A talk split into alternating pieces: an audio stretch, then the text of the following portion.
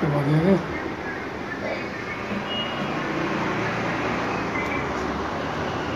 नमस्कार। हिंदी का रट ज्ञान पॉडकास्ट में आपका स्वागत है। आज हम श्री संत सिपाही गुरु गोविंद सिंह जी की तीन सौ जयंती पर उनके बारे में कुछ बताएँगे। जब जब होत अरिष्ट अपारा तब तप देह धत अवतारा। गुरु गोविंद सिंह जी के यह वचन श्रीमद् गीता के अध्याय चार के श्लोक सात, यदा यदा ही धर्म से ग्लानी भवती भारत अभ्युत्थानम धर्म तदात्रम सृजनम। की याद दिलाते हैं। गुरु गोविंद सिंह जी का जन्म जूलियन कैलेंडर के अनुसार 22 दिसंबर सन 1666 को वह ग्रेगोरियन कैलेंडर के अनुसार 1 जनवरी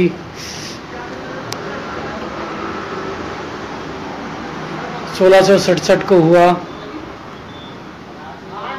तथा हिंदू कैलेंडर के अनुसार यह तिथि 1723 विक्रम संवत के पौष माह के शुक्ल पक्ष की सप्तमी में थी। इस वर्ष गुरु गोविंद सिंह जी की तीन सौ तिरपनवीं जयंती 2 जनवरी को मनाई जा रही है। 20 जनवरी को मनाई जा रही है। जैसा कि खुद गुरु गोविंद सिंह जी ने कहा कि जब जब अत्याचार बढ़ता है, तब तब भगवान मानव देह का धारण कर पीड़ित व शोषित को दुख हरने के लिए आते हैं। गुरु गोविंद सिंह जी की उदारता के किस्से बचपन से ही मशहूर हो गए थे। वह एक निसंतान बुढ़िया के साथ शरारत करते व उसकी सूत की पिनियों को बिखार देते थे। बुढ़िया गुरु माता गुजरी के पास गुरु गोविंद जी की शिकायत लेकर जाती तो माता उन्हें पैसे देकर खुश कर देती। माता गुजरी ने एक दिन गुरु साहब से पूछा कि उन्होंने बड़ी मासूम से कहा, यदि वे उन्हें तंग नहीं करेंगे, वह आपके पास कैसे आएगी? और जब आपके पास नहीं आएगी तो उसे पैसे कैसे मिलेंगे?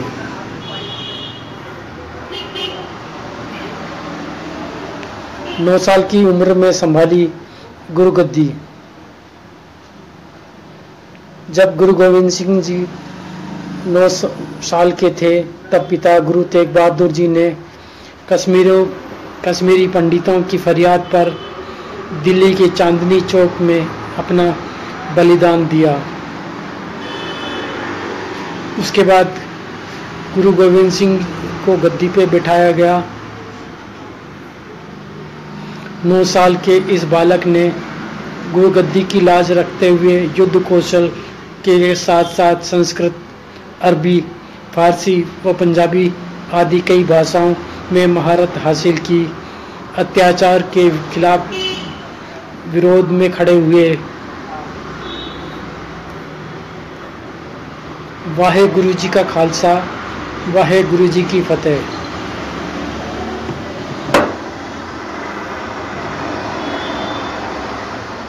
गुरु गोविंद सिंह जी के अनुसार जब सारे साधन निष्फल हो जाते हैं, तब तलवार ग्रहण करना अनुचित है।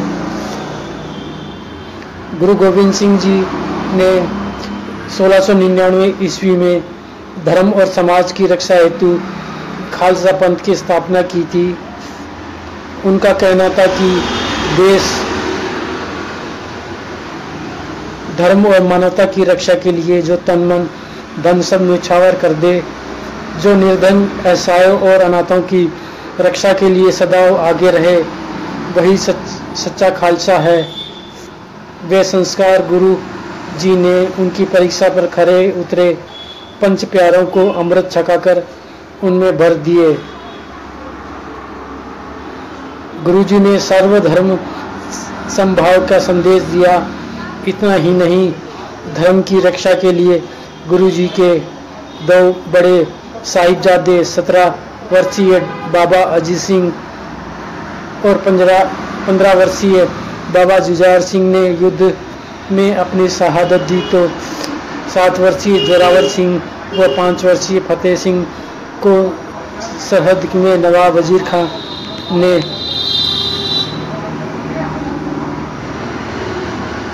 धर्मांतरण न करने पर दीवारों से ज़िंदा चुनवा दिया।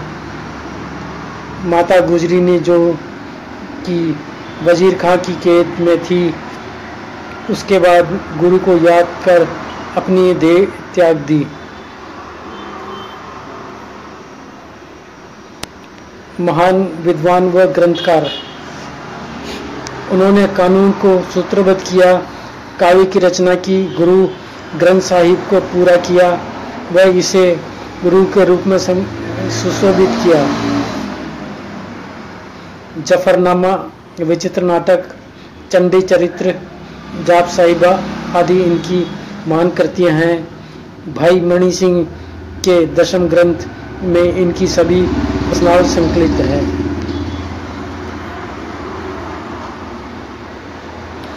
भारतीय पंचांग के अनुसार गुरु गोविंद सिंह की जयंती पोष माह के शुक्ल पक्ष की सप्तमी को मनाई जाती है। 2021 में संत सिपाही गुरु गोविंद सिंह की तीन सौ जयंती 20 जनवरी को मनाई जाएगी। इसी वर्ष 20 जनवरी को पौष मास की शुक्ल सप्तमी तिथि होने से इनकी तीन सौ चौबीस जयंती मनाई जा रही है।